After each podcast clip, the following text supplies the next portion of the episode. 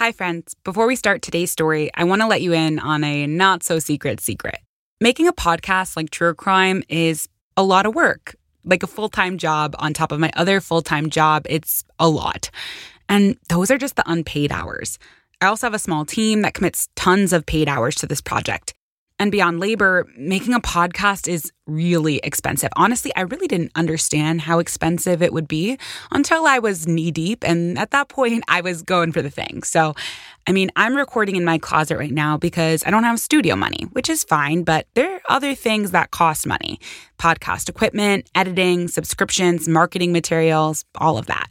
And Right now, it's coming directly out of my pocket. And I promise this isn't me complaining. I just want to be real with you about what it takes to create a project like this one. The reality is working for free and self funding, it's just, it's really not going to be sustainable for us in the long run. And we really want to make Truer Crime sustainable. So if you really like Truer Crime and you believe in the importance of our work, I have a quick question. Would you be willing to consider supporting us on Patreon? Patreon is a monthly membership site that allows you to help us keep doing truer crime. The best part about Patreon is that even a small contribution has a direct impact on our ability to make episodes in the future. For $5 a month, you'd be directly supporting everything that goes into making an episode of Truer Crime. From the time it takes to research and write each episode to the production equipment and the editor who helps make each episode sound really good, even though we record in a closet. And even the marketing materials that help us spread the word about these stories. Your contribution supports all of this. And as a thank you, we'll be uploading extras and behind the scenes content that is only available to our patrons. If you become a patron at the time of this episode's release, you'll get access to my extended conversation with Josiah Sutton's mom, Carol Beatty, who I talked to for episode four. And whether you become a patron or just show your support through spreading the word about truer crime, thank you. I really couldn't do this without your support. And now on to today's episode. Please be aware that today's story contains references to suicide, gun violence, child abuse, and housing insecurity. Please take care while listening. I was in the third grade the year I first remember realizing that the bad stuff that happens on TV happened to real people. At the time, my mom worked at a small liberal arts college, and so we lived in on campus housing. At that point, my mom had spent most of her career working at different colleges and universities, and so at eight, I was already plenty comfortable in the company of university students who seemed to find me equal parts adorable and annoyingly talkative. My days as that kid that lived on campus were mostly warm. Like the time I'd request to perform in the college talent show. I sang the Lizzie McGuire theme song, duh. Or the time I went trick or treating through the residence hall. Those suckers really gave me all their dorm candy. And there were also touches of absurdity, like the time some drunk undergrad stole my bike and placed it in the middle of a frozen lake. Or the time when different students, also drunk, threw a couch out the window of a study lounge where it landed gracefully on top of our family's van. It was a unique life, for sure, but overall, it was one shielded from the scary things reporters droned on about on TV. But that was TV. Those things just didn't happen in real life. That is until the day that a 21 year old student disappeared from the campus where I lived. Within hours of her disappearance, she was reported missing and a massive search was underway. The next day, they'd find her body in a dam, only a mile away. A short time after that, investigators would find her killer. It was awful. It was the type of horrifying event that the media jumps on. The woman, attractive, white, and blonde, had been abducted from a parking lot on campus. Her killer was a complete stranger, a parolee struggling with mental illness. As word spread, so did the community's fear. All of a sudden, folks were double checking their door locks and watching everyone around them with a bit more suspicion. At eight, I was suddenly aware that the unimaginable wasn't just TV. In the years that followed, I'd spend long nights watching Nancy Grace and many days begging my mom for grocery store tabloids, getting media and messages that sold a certain story. Victims of violence, white women. Perpetrators of violence, scary strangers, monsters in the dark. And who to call for help when nightmare becomes reality? The police, of course. It would be a long time before I realized the truth that white women are among the least likely to be crime victims, that perpetrators are rarely strangers, and that police aren't nearly as good at finding answers as popular media leads us to believe. As it turns out, becoming a victim of crime is often far less random than it may seem. I discovered, upon closer examination, that our communities sit on a complex web of systems, many with widely gaping holes. Holes that pull in folks who are often quite different than those we usually see on TV. But who are these people? The ones who our systems fail and then promptly forget. As always, it's a question with many answers. But today, we'll talk about one. Because this is the story of Relisha Rudd. I'm Celicia Stanton, and you're listening to Truer Crime.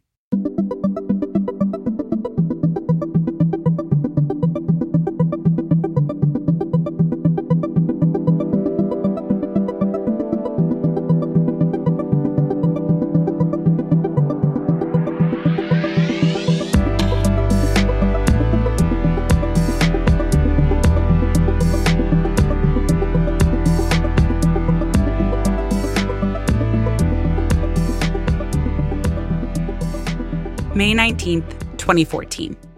The day seemed to be going more or less like normal for Payne Elementary School social worker Mr. Workman. According to Michael Chandler, writing for the Washington Post, Workman typically spent his days supporting students with behavioral disabilities, doing referrals for support services, stuff like that. And on this day, Workman left the school to follow up on one specific student, Relisha Rudd, a second grader who had been racking up absences, unexcused absences. According to the Post, Workman's journey began two weeks before, on March 5th. The start was pretty standard a ping, an alert, a notice. Relisha had been absent, unexcused, five times. That was the content of the automatic notification, the kind the school social worker always received after a student missed enough school days without explanation. Workman already knew Relisha's family. He had worked closely with her brothers, and Relisha was one of 57 students at Payne Elementary whose family was struggling with homelessness. So after he learned about Relisha's absences, Workman did what he usually did in these cases and followed up with her family. And when he asked about Relisha's time away from his school, the family told him that Relisha was sick and currently under the care of a doctor. And yeah, that seems like a reasonable reason for a child to miss school. But to get the absences officially excused, Workman needed proper documentation.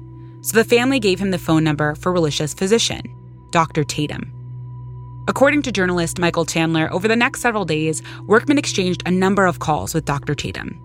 Tatum would tell the social worker that, yes, Relisha was under his care and that he was treating her for a neurological issue. But despite these phone calls, Workman was still having trouble getting a hold of the documentation he needed. First, Dr. Tatum said he would send the necessary paperwork over once Relisha's treatment had been completed. And then he provided a fax number which couldn't be reached. Finally, by March 19th, Relisha had been gone for school for over four weeks. At that point, Workman finally decided enough was enough. He would go to the shelter where Relisha lived and Dr. Tatum worked to retrieve the documentation himself. But when he arrived and asked the shelter staff if he could speak with Dr. Tatum, Workman was met with confusion. There was no one named Dr. Tatum who worked there, they told him. Feeling a bit panicked at that point, Workman asked if there was anybody by the name of Tatum who worked at the shelter at all. This time, there was recognition. There was a Tatum employed by the shelter, but he wasn't a doctor. Khalil Tatum was the shelter's custodian. It was a nightmarish answer that would raise an even more horrifying question Where was Relisha Rudd? Understanding everything that led up to this point and everything that would follow took tracing a long and twisted road through news coverage and interviews, government reports, and celebrity talk shows. It's a journey I want to take you on too. But to do that, you'll first need to get to know Relisha. My mom likes to say that as a kid, I was quick to correct anyone who got my name wrong. That's not my name, it's Celicia, came my quick reply to every mix up or mispronunciation. And while I still feel like my mom's retelling makes me sound much sassier than I actually was, the point was this my name was my name, and I wasn't afraid to correct folks. So when I read that Relisha hated when people got her name wrong, I got it. In 2014, Relisha Rudd, who lived in DC, was eight. She loved Michael Jackson, Tinkerbell, dancing, and was just the right amount of sassy, according to Teresa Vargas of the Washington Post. A little girl, unafraid to ask for what she wanted, the cheerleading coach at the school Relisha attended through first grade would tell the Washington Post that Relisha came up to her once after watching other students practicing their cheers. Throwing her arms into the air, Relisha would spell out the word victory. She wanted the coach to see that she had what it took to be on the team. But despite Relisha's spunk, sass, and happy attitude, in her young life, she was already no stranger to hardship. According to Leslie Foster of WUSA 9, at the time of her disappearance, Relisha lived with her mother, Shamika, stepfather, Antonio, and two younger brothers in the southeast corner of the city at the DC General Family Shelter. Jonquilyn Hill, writing for WAMU, would say that by the time 2014 had rolled around, the family had been living at the shelter for a year and a half, the result of a multi generational struggle to escape poverty. And as I read about Relisha and her family, it struck me how heart wrenchingly common these stories are. According to a report from the National Alliance to End Homelessness, despite DC's commitment to place families like Relisha's into independent long term housing, from 2013 to 2014, DC's homeless family population grew by 25%, while the number of permanent supportive housing options increased only 3%. It's a reality which left many children without safe and reliable places to sleep at night. Relisha Rudd was one of them. But the road that led Relisha and her loved ones to DC General Family Shelter was a long one. And there's this timeline put together by the Urban Institute that lays it all out. After Relisha was born in 2005, her family moved into an apartment in a neighborhood reeling from the weight of racism and poverty. When they moved in, it wasn't exactly the safest place for children. Then comes 2007, when Relisha was two years old, and child welfare gets a report saying the family's kids were inadequately fed and inadequately supervised. And that report, well, it kind of marked the start of a five year stretch, a half decade of housing instability. In that time, five separate landlords filed lease violation cases against the family. Then 2012 hit, and Shamika Young, Relisha's 25 year old mother, got another eviction notice. Only this time, they had nowhere new to go. The family would end up living in a motel for three months before moving into the DC General Family Shelter. That's where they lived for a year and a half before March 19, 2014, the day when Payne Elementary School social worker Mr. Workman discovered that Relisha was missing. As I learned about Relisha and her family, it struck me that even though they used several social service programs, they still ultimately ended up living at a shelter. And this mirrors the stories of so many folks facing housing insecurity. It's a scary reality considering the fact that, according to Boston University's School of Public Health, a lack of housing has been linked to higher risk for a bunch of horrifying outcomes, including, at worst, early death. And rarely are people experiencing houselessness dealing with only this stress. Substance abuse, poverty, and mental health struggles are just few of the many things placing strain on families like Relisha's. Without the right support, all of these things can spur cycles of instability that may be nearly impossible to escape. But perhaps it's a reality which says more about the conditions of people than it does about the people themselves. According to a 2020 article written by reporter Christian Zapata for DCist, nationally, Black people comprise 40% of the homeless population, despite being only 13% of the general public. And in DC, Black residents make up nearly 48% of the general population, but 88% of people experiencing homelessness. To many working to end homelessness, systemic racism is part and parcel to chronic homelessness. As Lara Pukach, director of advocacy for Miriam's Kitchen, would tell the DCist, quote, ending homelessness in Black communities is a matter of ending homelessness altogether. And when systemic racism is a direct cause of chronic homelessness and nearly half of those experiencing homelessness nationally are Black, then the stigma against the houseless becomes racialized.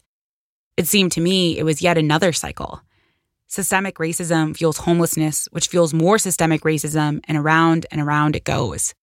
It really does function scarily well, I thought. But contrary to harmful stereotypes, many folks experience housing insecurity. And homeless, it doesn't need to look a certain way.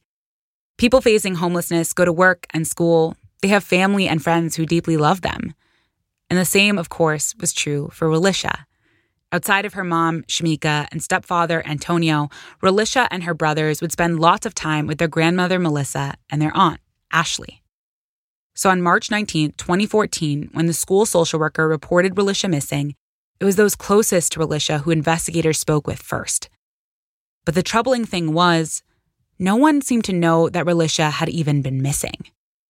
And here, I have to be honest and say the exact details of the police questioning who said what, when, and where they vary quite a bit depending on the source. But here's what we do know, broadly speaking. According to a timeline put together by Jonquilyn Hill and Ponce Ruch for WAMU, police questioned Relisha's mom, Shamika, and stepdad, Antonio, in the family shelter's conference room. According to the podcast Through the Cracks, Antonio would say that he was completely unaware that Relisha was missing. He had been working on a construction project that had him away from the shelter quite a bit, and he would say that he was shocked to discover that Shamika had not laid eyes on Relisha in weeks.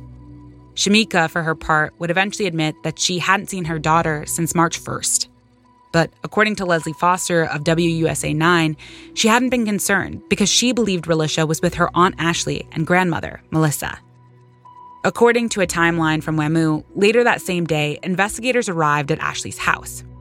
Ashley would tell reporter Johanna Lee that, quote, when the police showed up here with their guns drawn, that's when they finally told me Relisha was missing. I didn't even know my niece was missing. She had last seen Relisha a few weeks before on a day she cared for her at her home.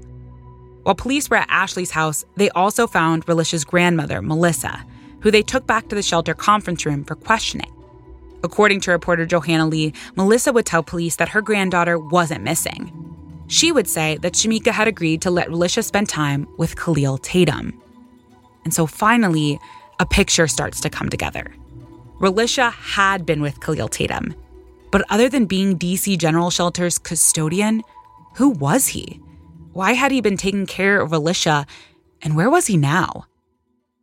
As it turned out, Khalil Tatum was a close family friend. Despite the fact that relationships between shelter staff and residents were prohibited, Tatum was a warm man who the family liked. And to really understand how this came to be, it's important to remember that in 2014, the family had already been living at the shelter for 18 months. And DC General, well, it certainly didn't have the best reputation. According to reporting by journalist Johanna Lee for Inside Edition, at the time of Relisha's disappearance, DC General was the largest family shelter in DC, reportedly housing up to 250 families at a time. But despite its large capacity, the building's conditions were no place for anyone, much less young children. Lee would write that, quote, comments on the shelter's Facebook group described allegations of discount drug deals, sexual assaults, bed bugs, and spoiled food. Shamika and Melissa would tell Lee that Relisha herself called the shelter a trap house. And Teresa Vargas would write for the Washington Post that Relisha, quote, wanted out so desperately she would fake asthma attacks to stay at relatives' homes. For Relisha, time at school, time with family and friends, they meant an escape from a place she really hated. And Khalil Tatum, well, he was someone the family could lean on. According to writer Teresa Vargas and Lynh Bui writing for the Washington Post, over the months they'd spent at the shelter, Tatum took Relisha on lots of fun getaways to the mall, to the movies, each time, Relisha would come back on time and sometimes even with gifts. Deshaun Tatum, Khalil's nephew, would even tell the Washington Post that Tatum treated Relisha like she was his own daughter. Shamika trusted Tatum. She'd even refer to him as Relisha's godfather to friends and family, a title that other kids at the shelter also affectionately called him. But the rest of the family, they didn't feel quite as comfortable with the relationship, at least not at first. Relisha's grandmother, Melissa, would say that in the beginning, she was wary. She didn't understand why Shamika would let a grown man, a non family member especially, care for her daughter. Relisha's aunt, Ashley, felt similar. But as time passed, they'd warmed up to Tatum. Melissa would tell Inside Edition that she'd have conversations with Tatum when she visited Shamika and the kids at the shelter. She'd tell the local news, WUSA 9, that he'd even given her rides when she needed them. And ultimately, she'd say, I trusted him. I felt comfortable with him, and I don't trust everybody. And while it'd be easy to judge Relisha's family, her mom, Shamika, in particular, to say that her choice to let her daughter go off with a man who wasn't family was an example of reckless, bad parenting, I wondered how much recourse Shamika really felt she had. The shelter was no place for Relisha. She had made it clear that she hated being there, and really, I can't imagine any kid enjoying being there. And here was a man with a good reputation who was offering Relisha things that Shamika herself couldn't. Melissa would tell Inside Edition that while she believed that Shamika could have certainly made better choices regarding the time she spent with Tatum, ultimately, she believed that the choices she did make were Shamika's way of trying to provide a better, safer environment for her daughter. I couldn't help but consider how easy it is to condemn Shamika when you aren't actually Shamika. But regardless of all of this, the blame game wouldn't bring Relisha home. And the reality was that Relisha was probably with Khalil Tatum. Problem was, Khalil Tatum was nowhere to be found.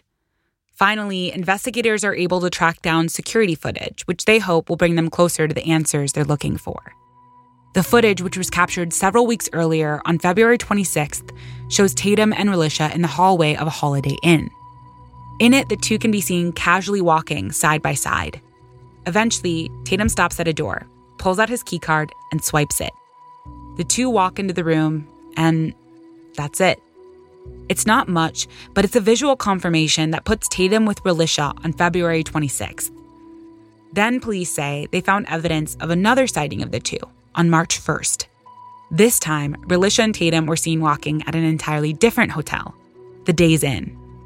But things take a turn for the worse when investigators can't piece together any known whereabouts for Relisha after this March 1st sighting, which remember is nearly three weeks before Relisha was finally reported missing. But what they do find evidence for is harrowing. Just one day after Relisha and Khalil Tatum were spotted at the Days Inn, Tatum was seen making a number of purchases alone at a local store.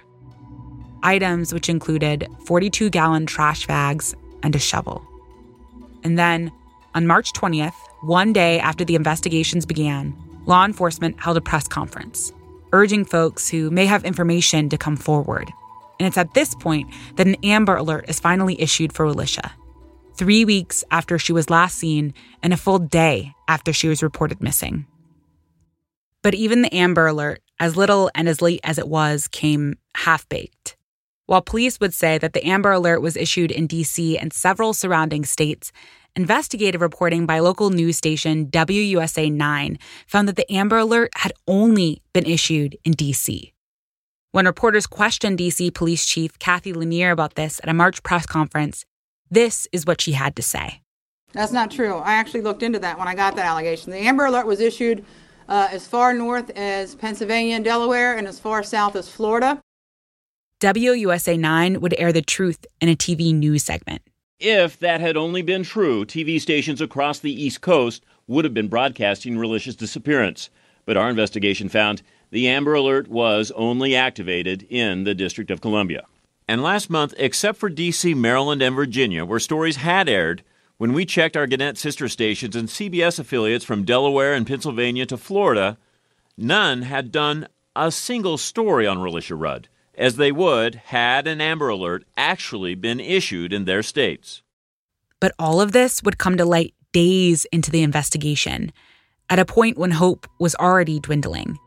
Because, according to reporter Jessica Schladebeck, writing for the NY Daily News, on the same day the Amber Alert was initially issued, investigators were able to track Tatum to the Red Roof Inn, where he and his wife, Andrea Tatum, had checked in two days prior. But when they arrived, to everyone's shock and horror, there was no Khalil Tatum, but instead only his wife, Andrea Tatum, dead from a gunshot wound to the head. The discovery was devastating, both for Relisha's family, whose hopes of finding Relisha now seemed to be dwindling, and for Andrea Tatum's family, who were left confused and grief stricken over their loss. Alexis Kelly, Andrea's daughter, would tell Jonquilyn Hill for the WAMU podcast Through the Cracks that her mother was deeply loved, that she was outgoing, outspoken, and that she loved to laugh. The discovery of Andrea Tatum shifted the priorities of the DC police. And on March 27th, they announced that the search to find Relisha had evolved to a recovery mission. It was another way of saying that they no longer expected to find Relisha Rudd alive. And then on April 1st, after a body is found in DC's Kenilworth Park, the investigation takes another shocking turn. This is ABC 7 Breaking News. First at 6, multiple sources now confirmed to ABC 7 the body found inside Kenilworth Park is that of Khalil Tatum. He's the man accused of kidnapping eight year old Relisha Rudd, igniting a search that spread as far as Georgia. The park where his body was found is the same place D.C. police have spent four days searching for any signs of the eight year old girl. Khalil Tatum had been found dead from what appeared to be a self inflicted gunshot wound to the head.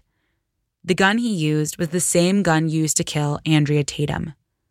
But Relisha, she was nowhere to be found. It seemed that Khalil Tatum had taken with his life the lingering hope for answers.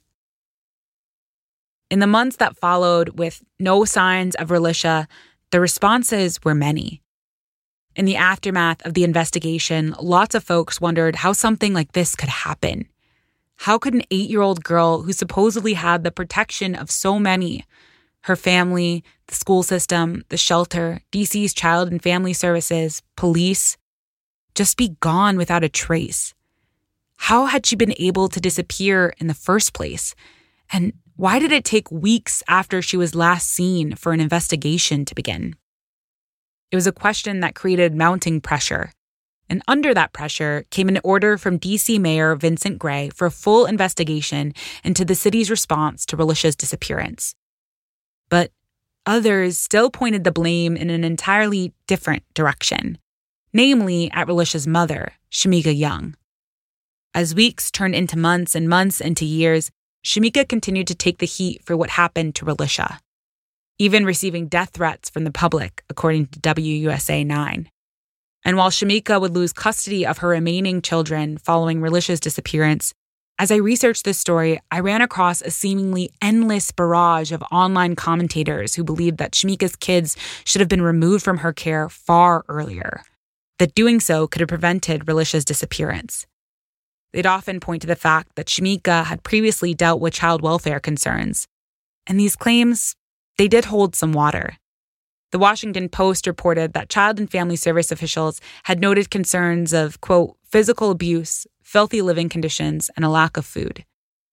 But when I think of this, my mind immediately goes to the many complaints lodged against the DC General Family Shelter. Remember the reports of sexual assault, bedbugs, and spoiled food? The Washington Post would take it even farther in their own investigation, which discovered that shelter residents were even forced to go without heat or hot water sometimes for weeks at a time. These complaints, these allegations, they seemed so similar, lining up one to one. Yet, many seem more willing to criticize a 20 something year old mother trapped in poverty than a government run institution whose resources likely dwarfed those of Shamika Young. It all reminded me of an entirely different episode I wrote for Truer Crime, our first episode on Darlie Routier, and what had struck me as I read about Darlie was just how much entertainment value there was in condemning mothers. And if Shamika Young can be compared to Darlie Routier at all, it's important to note that Shamika, who is poor and black, faces the additional barriers of racism and classism on top of it all. I found one example particularly horrifying an episode of The Steve Wilkos Show. And if you're like me and you've never heard of Steve Wilkos, a quick Google search will tell you everything you need to know. The show predictably stars host Steve Wilkos, a former Chicago cop and security guard from The Jerry Springer Show. And on his show, which, let's be honest, is just Jerry Springer but make it angrier, Wilkos promises to stand up for everyday people and help viewers in need. The clip that caught my attention, though, is one the Steve Wilkos show uploaded to their YouTube channel. It's titled The Disappearance of Relisha Rudd. The video, which has amassed over 1.6 million views, opens with the crowd booing and jeering as Shamika walks on stage. She's there because Antonio, Relisha's stepdad, and Melissa, Relisha's grandmother, have agreed to take a lie detector test as a way to prove they had no involvement with Relisha's disappearance. Steve Wilkos reads Antonio's results. Did you participate in any way in the disappearance of Relisha? You answer no. Have you ever had any sexual physical contact with Relisha? You answered no. Did you ever strike any of your children, leaving marks or bruises? You answered no. The results came back the same to each and every question, and they came back that Antonio told the truth.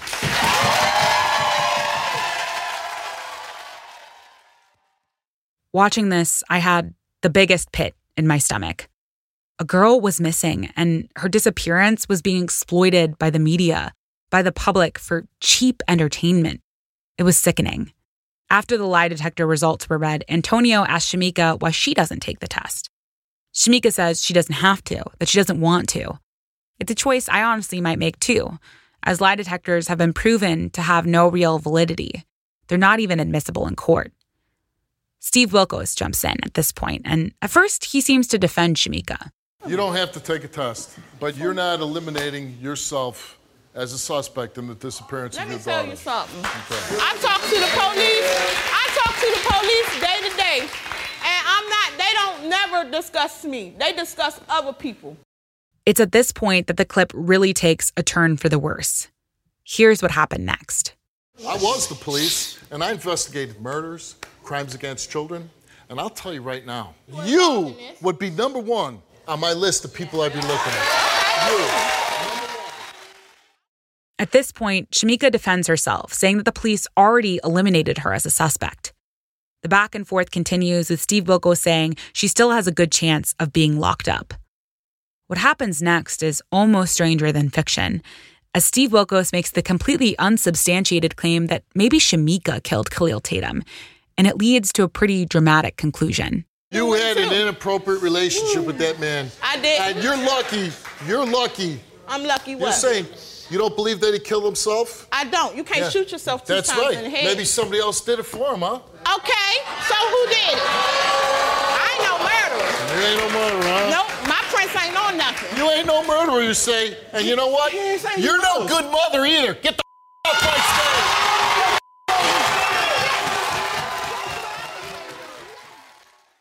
It made me sad to think that this was the value that we as a society place on little girls like Relisha.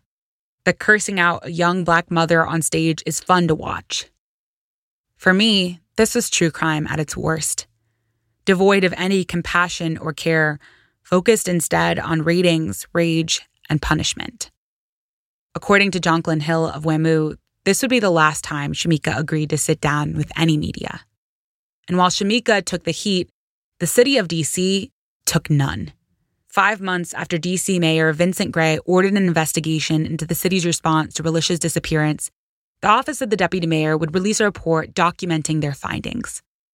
This report, which identified several areas of systemic failure, would ultimately conclude that, quote, the review team did not find evidence that these tragic events were preventable.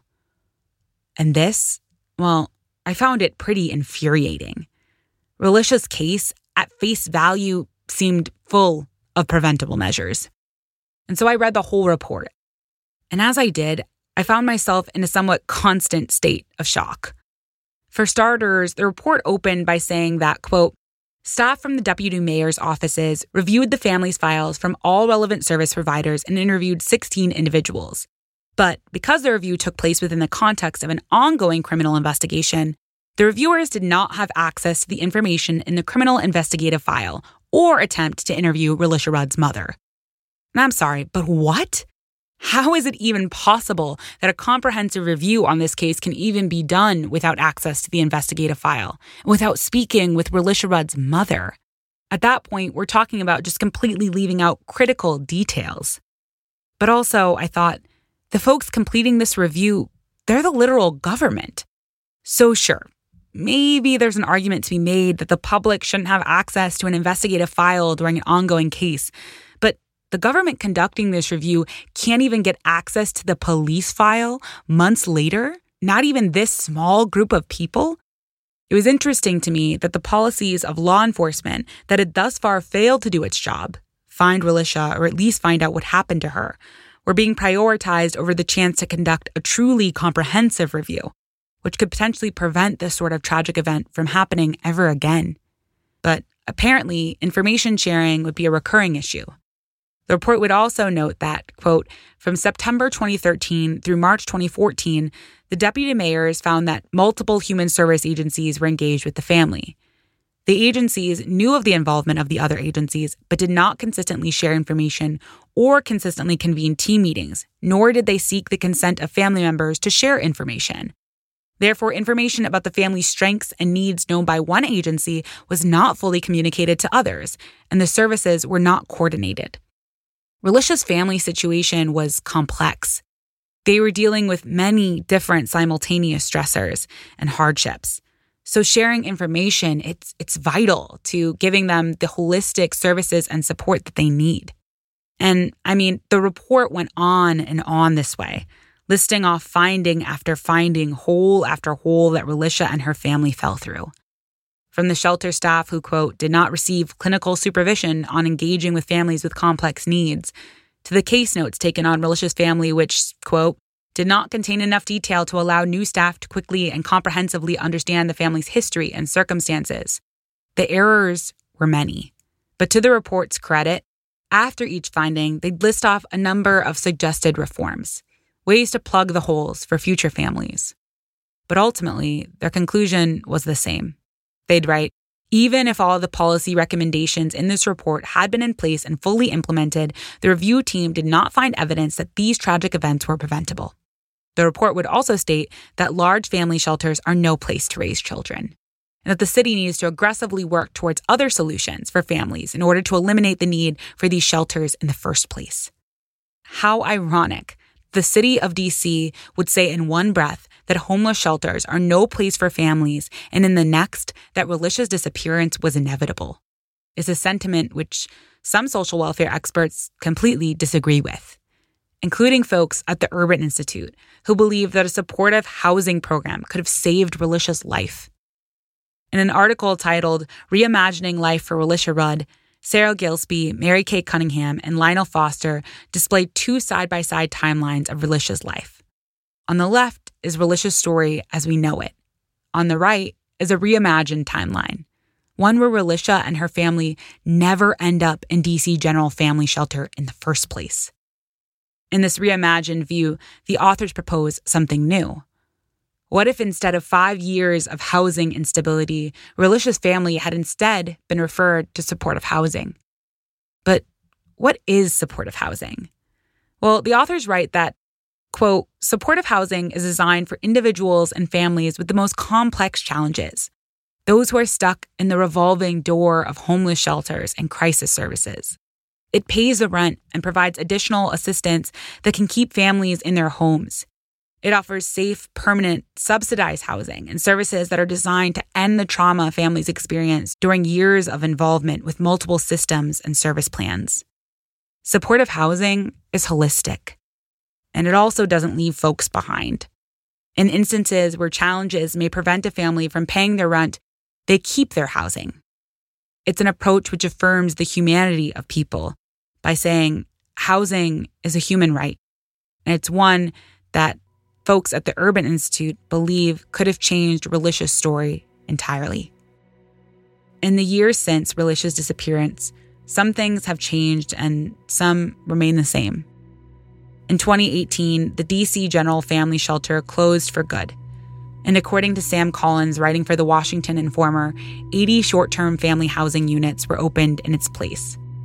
An annual report from the Metropolitan Washington Council of Governments found that as of June 2020, the number of folks experiencing homelessness in DC fell for the fifth consecutive year.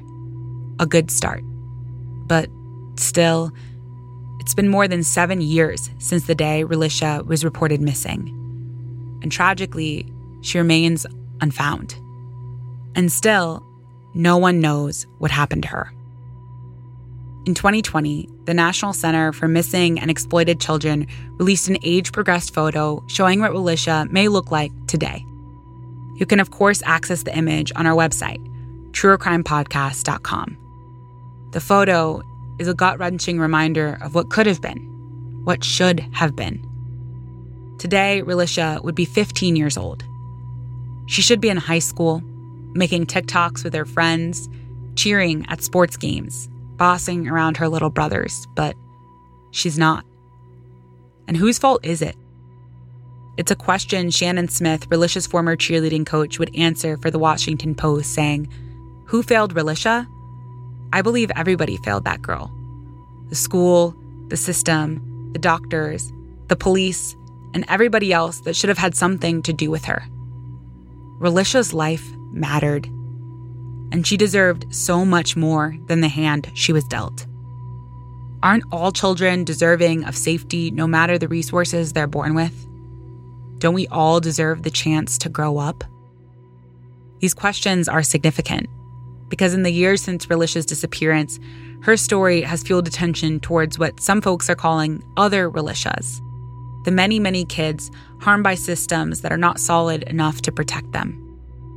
It all points towards a question with life or death stakes. How many more Relishas?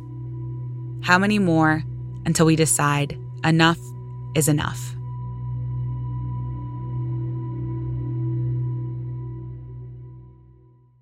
In compiling action items related to Relisha's story, I was unfortunately unable to find anywhere that we could directly support Relisha's family. So instead, I want to direct you towards Miriam's Kitchen, an organization in the DC area which works to support families like Relisha's. Their goal is to end chronic homelessness in DC, and they do that through a supportive housing model like the one I mentioned in today's episode. Their services include free meal distribution, case management, a therapeutic art space, street outreach, system change and advocacy, and permanent supportive housing support. You can donate and learn more about all they do at miriamskitchen.org.